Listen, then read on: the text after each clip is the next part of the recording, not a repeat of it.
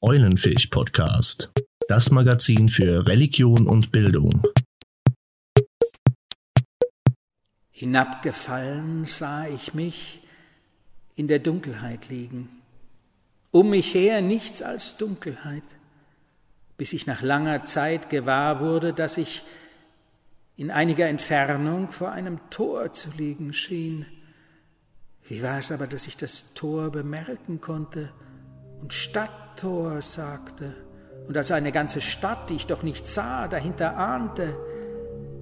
Nichts rührte sich und nichts geschah auf Jahre.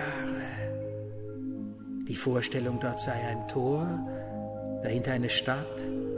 Es seien auch ab und zu Stimmen zu hören, aus einem leisen Stimmenwirbel her, als zögen welche Feiernde hinter dem Tor vorbei. Die gab ich bald auf, die war längst aufgegeben.